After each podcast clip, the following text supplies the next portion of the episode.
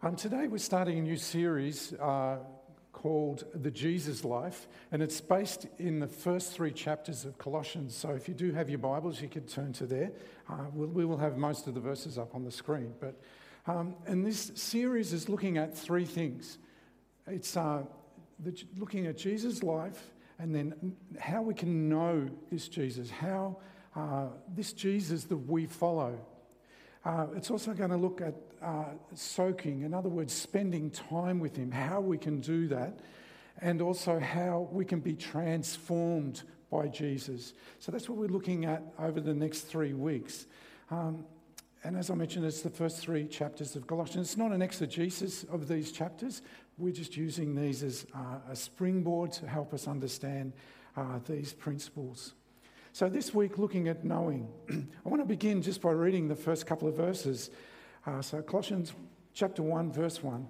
Paul, an apostle of Christ Jesus by the will of God, and Timothy, our brother, to God's holy people in Colossae, the faithful brothers and sisters in Christ, grace and peace to you from God the Father. The letter is believed to be written by Paul when he was in Rome, in prison in Rome along with Ephesians, uh, Philippians, and Philemon. And it's around um, uh, 60 AD that these are written. Colossae was a, uh, was a leading town um, or city in Asia Minor, which is what we call Turkey today. But however, by this time, it had actually diminished. And other churches like, or other cities like Laodicea and Hierapolis had surpassed it in, in its importance. However, the thing that we need to capture is there was a church there. A church was actually born there during uh, what they believe was Paul's missionary uh, trip there, where he was around that region for two years. I actually want to read from verse 3 to 8. And as I read it, I would like you to get a feel for this book. Okay, get a feel for the sort of tones that Paul is using. we always thank God, the Father of our Lord Jesus Christ, when we pray for you, because we have heard of your faith in Christ Jesus and of the love you have for all God's people. The faith and love that spring from the hope stored up for you in heaven and about which you have already heard in the true message of the gospel that has come to you. In the same way, the gospel is bearing fruit and growing throughout the whole world, just as it has been doing among you since the day you heard it and truly understood uh, the God's grace. You learned it from Epaphras, our dear fellow servant, who is a faithful minister of Christ on our behalf and who also told us of your love in the Spirit. The tone of the letter, and as you, particularly as you read through chapter one, is one of affirmation. It, Paul doesn't explicitly name any sort of false teaching or heresy that's happening there, but rather it's inferred in his affirming words. Um, and there are key words that have helped the commentators understand what that heresy could have been or what was starting to drift or change in the church at this time. Words like knowledge, understanding, true message, bearing fruit, mystery. These words are common in this book. And so the commentators believe that what's actually starting to happen and can happen today in the church is that there is an extreme form of Judaism coming in or uh, exclusivism moving into the church, or it's the beginning of Gnosticism, which was prevalent in the second century, which dealt more with thought and um, a philosophy of life. And uh, so uh, Paul is actually, even though it's not overt, he's actually starting to address this issue. And one of the things that is central to that, and it's where our focus is going to be this morning, is that people's understanding of who Jesus was was changing. They were no longer seeing him as supreme. They were starting to mix it up about who Jesus actually was. And so, what we want to do is just focus on verses 15 to 19 this morning. And it fits well in terms of the Jesus life. Jesus, what we find is he is Son, he is image, he is the firstborn, and he is the, eh, the head. And then later on in the book, we find too that he is the sacrifice. So I'll read verses 15 through to 19 for you. The Son is the image of the invisible God, the firstborn over all creation. For in him all things were created, things in heaven and on earth, visible and invisible, whether thrones or powers or rulers or authorities, all things have been created through him and for him. He is before all things, and in him all things hold together.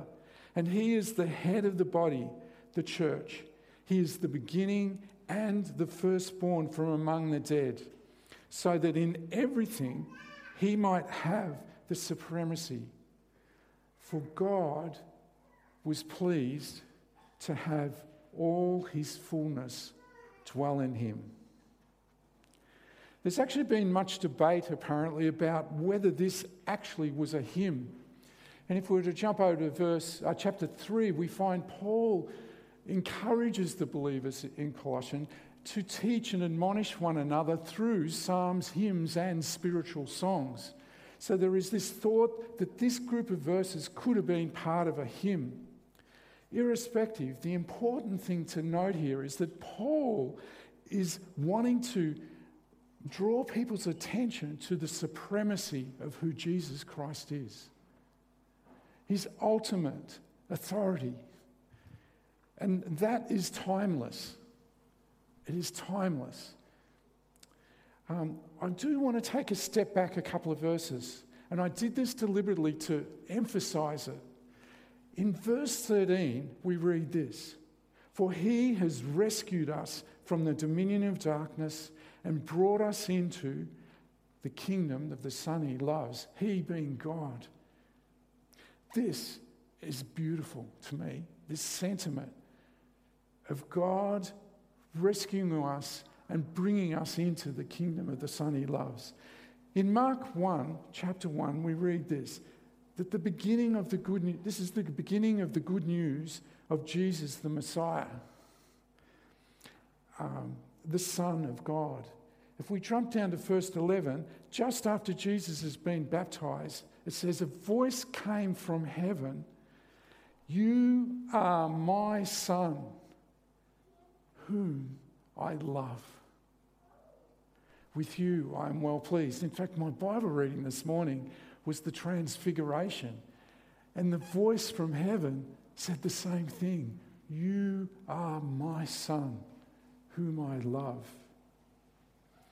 In John 1:18 we read this no one has ever seen God but the one and only Son who is himself God and is in the closest relationship with the Father and has made him known. I actually wonder at times whether we are too hasty to get to this truth that God loves us and that we smother this truth this important truth that God loves his son. And the reason I say that is to know Jesus, we need to know that he is the son that is loved by his father. And it's out of this relationship, this love relationship, that everything flows in life. And so, if we go back now to verse 15 and we read this, the Son, the Son that is loved, is the image of the invisible God. The Greek word here is ikon, or we would say icon.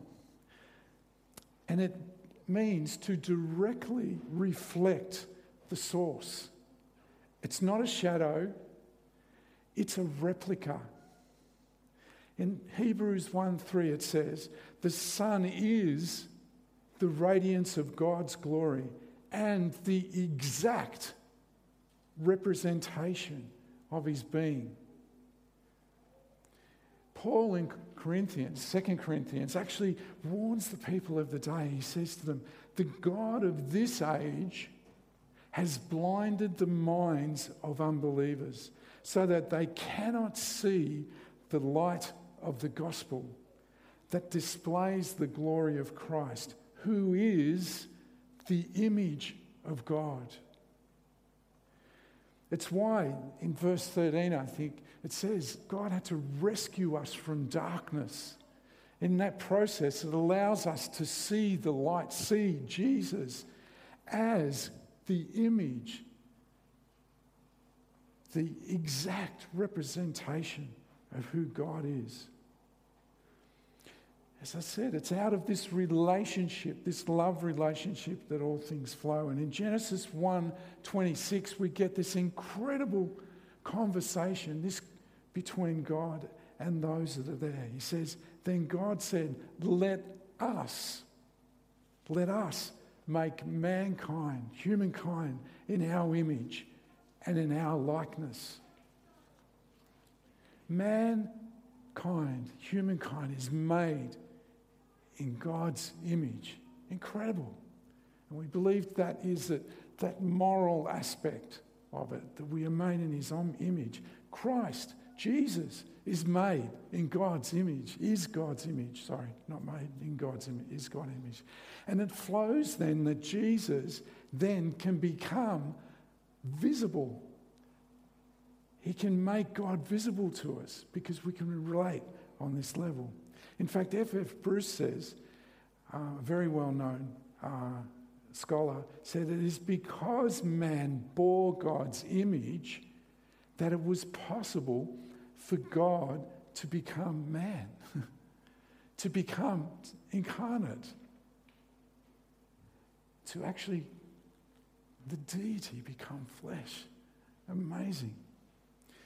In verse 15, we also read that, uh, that, that Jesus is the firstborn over creation. So he is son, he is image, he is the firstborn. Paul is putting together or putting forward a package here. Um, and we need each piece to keep the message true, the, the gospel true.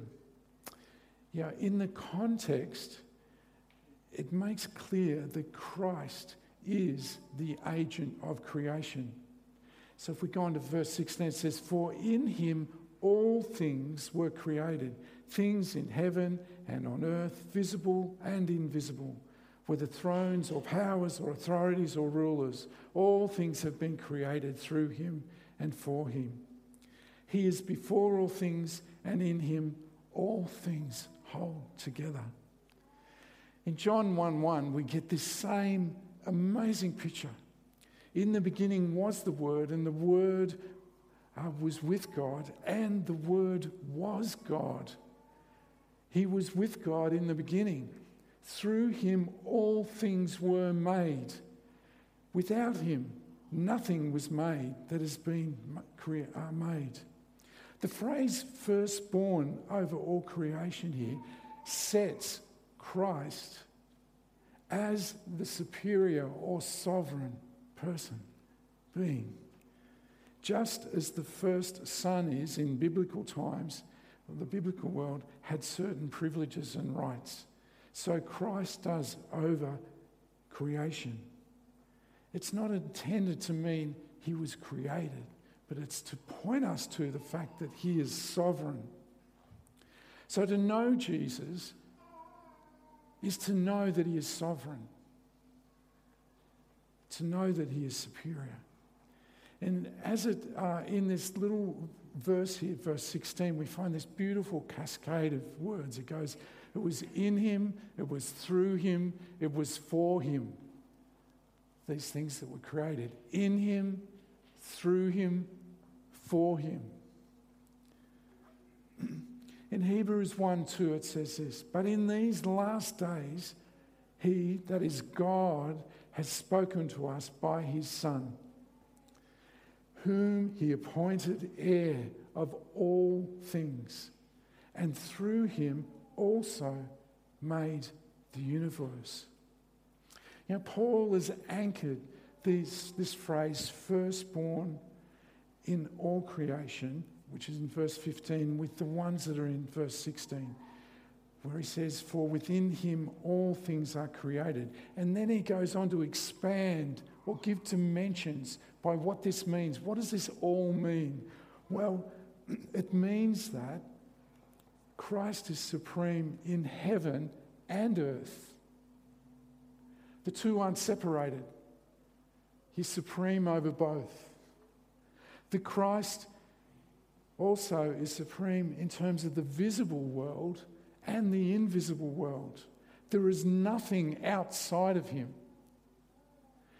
Thrones, dominions, principalities, authority, there is no rank above Christ. Everything is subordinate to him. And so all things have been created through him and for him. But one of the wonders of the mystery, and Paul uses this word, mystery, in this, is that even though Jesus did create it all, he becomes part of his creation. I find that incredible.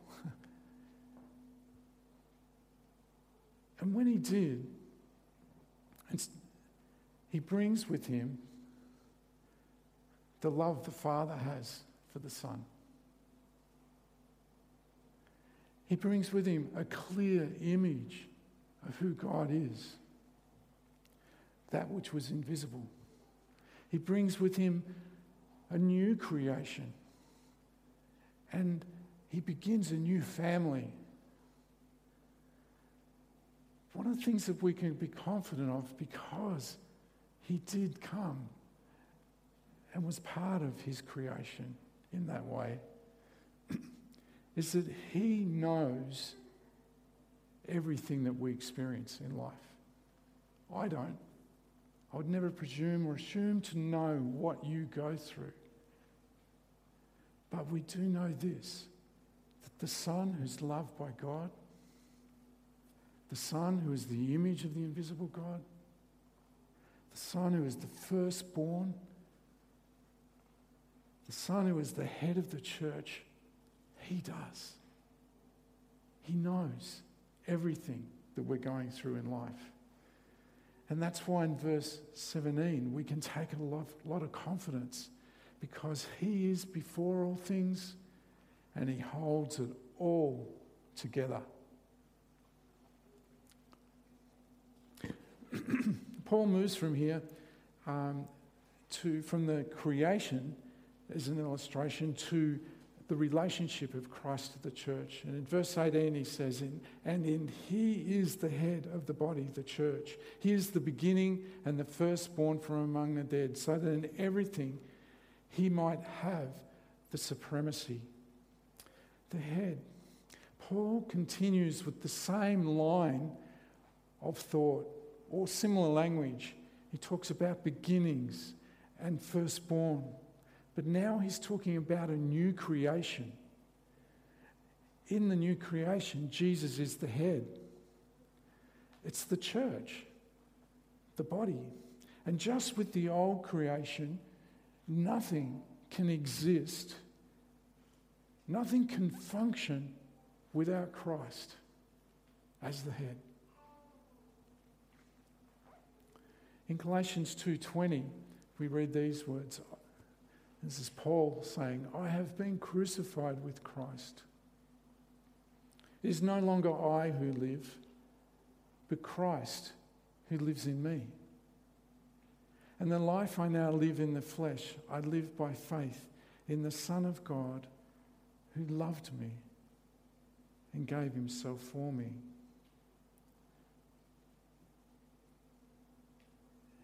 He lives within me, this Son this image, this firstborn, this head, all of these things establish Christ as supreme.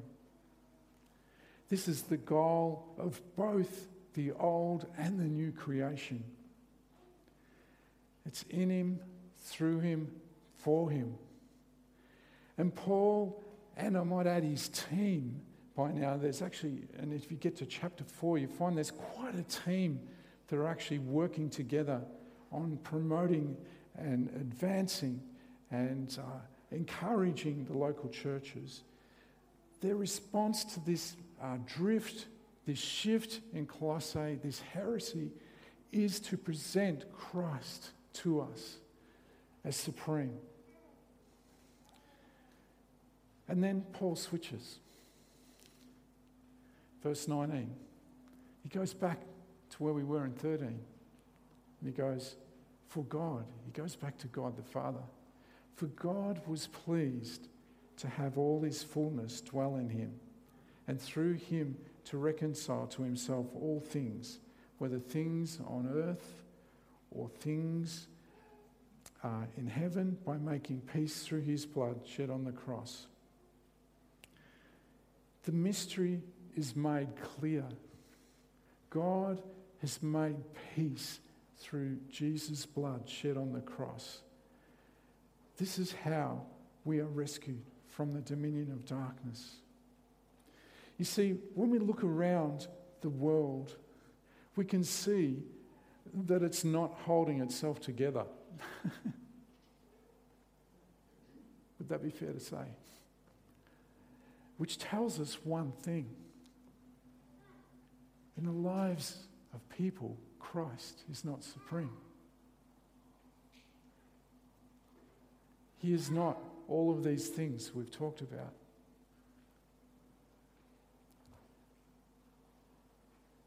But Paul is making it clear here in verse 26 that the mystery has been that had been kept hidden for ages and generations, but is now disclosed to the Lord's people.